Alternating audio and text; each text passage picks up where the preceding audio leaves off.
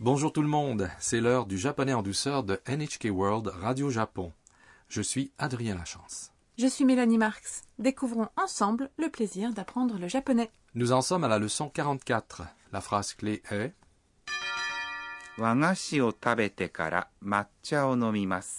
Après avoir mangé sa confiserie japonaise, on boit du matcha. Le personnage principal de notre sketch est Anna, une étudiante internationale originaire de Thaïlande. Anna est arrivée au château de Himeji dans le cadre d'une visite d'études organisée par son université. Après avoir visité le château, elle expérimente la cérémonie du thé japonaise dans une maison de cérémonie du thé située tout près. Alors qu'elle est assise bien droite sur le tatami, on lui sert un gâteau traditionnel japonais.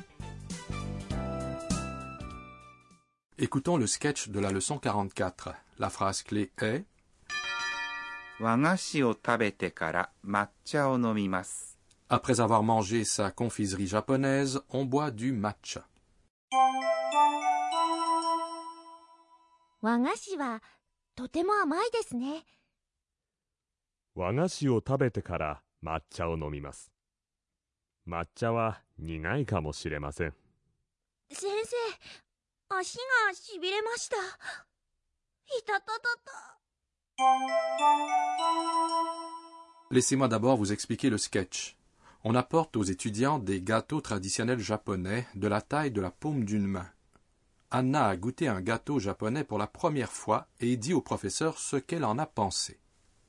和菓子はとても甘いですね。 Les confiseries japonaises sont très sucrées, n'est-ce pas 和菓子 Signifie confiserie japonaise, gâteau japonais. Si un mot contient le préfixe wa, il exprime le terme Japon. Je vois. Donc, nourriture japonaise se dit washoku, repas de style japonais. Wa est la particule qui indique le sujet ou le marqueur de sujet. Totemo est un adverbe qui signifie très. Amai signifie sucré. Des est une expression polie placée à la fin d'une phrase. On met ne à la fin d'une phrase lorsque l'on cherche à obtenir l'accord de notre interlocuteur. De nombreuses confiseries japonaises sont préparées en lien avec les saisons. Au printemps, il y a les gâteaux cerisiers en fleurs et à l'automne, les gâteaux feuilles d'érable.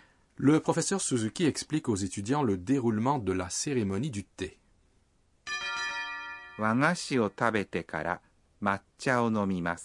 Après avoir mangé sa confiserie japonaise, on boit du matcha. C'est notre phrase clé aujourd'hui. Wagashi signifie confiserie japonaise. O est une particule qui indique l'objet d'une action. Tabete est la forme en T du verbe manger. Kara est une particule qui signifie après. Elle précise l'ordre des actions. Une action effectuée avant kara est suivie d'une autre. Dans la leçon précédente, nous avons appris que kara exprimait une raison. Ici, kara est employé pour exprimer une série d'actions, n'est-ce pas? Oui, on utilise la forme en T des verbes devant kara. Tabete kara signifie après avoir mangé. Matcha signifie thé vert en poudre. O, la particule qui suit, indique l'objet d'une action. Nomimas signifie boire.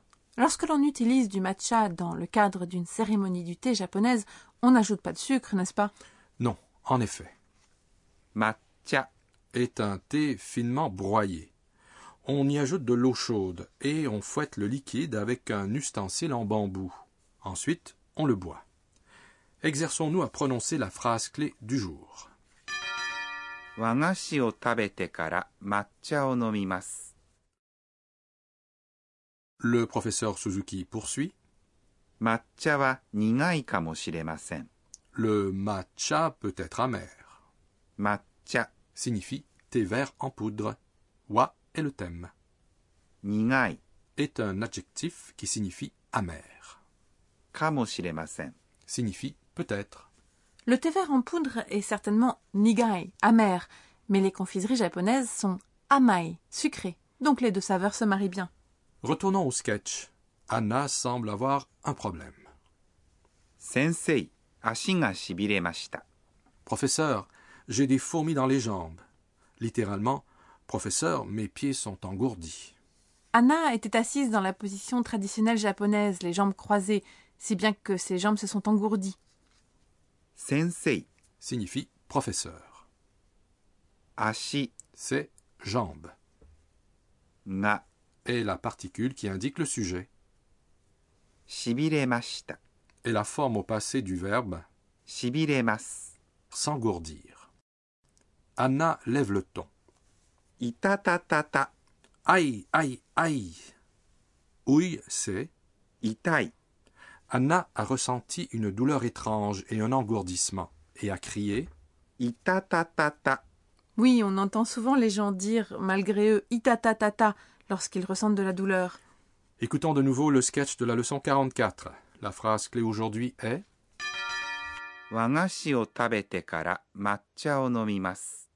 Après avoir mangé sa confiserie japonaise, on boit du matcha.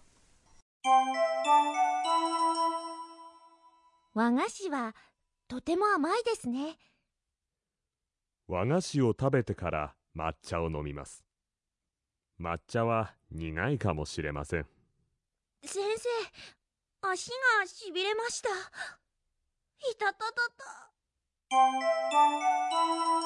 Voici maintenant notre rubrique Enseignez-nous, professeur. La responsable de cette émission, la professeure Akane Tokunaga, nous enseigne le point d'apprentissage du jour. Aujourd'hui, nous avons appris comment exprimer une série d'événements en termes de temps, en ajoutant kara à la forme hantée des verbes.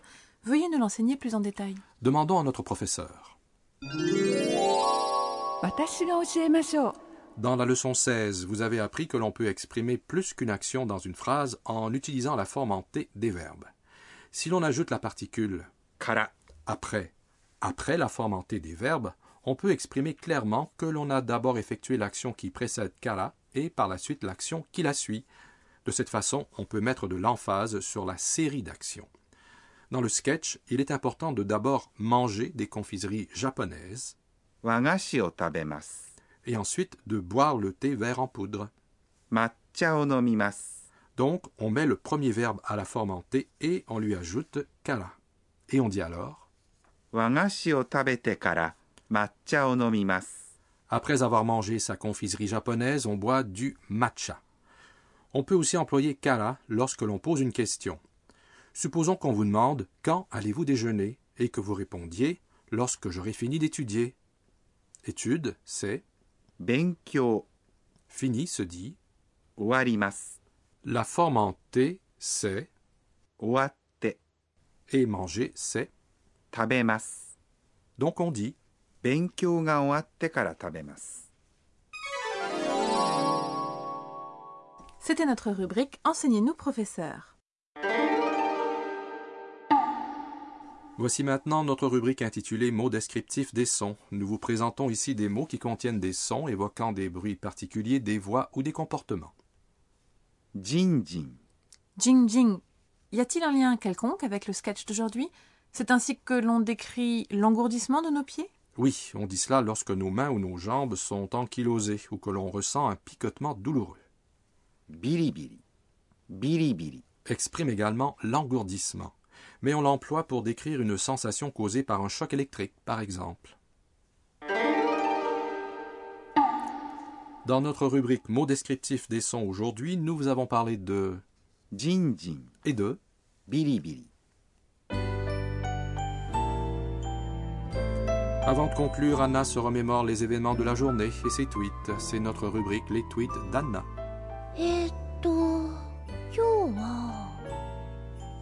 c'est difficile de rester assise bien droite avec les jambes croisées. Apparemment, un bon moyen d'éviter que les pieds s'engourdissent, c'est de s'asseoir avec les gros orteils qui se touchent.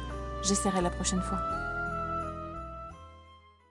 La leçon 44 vous a plu? La phrase clé aujourd'hui était?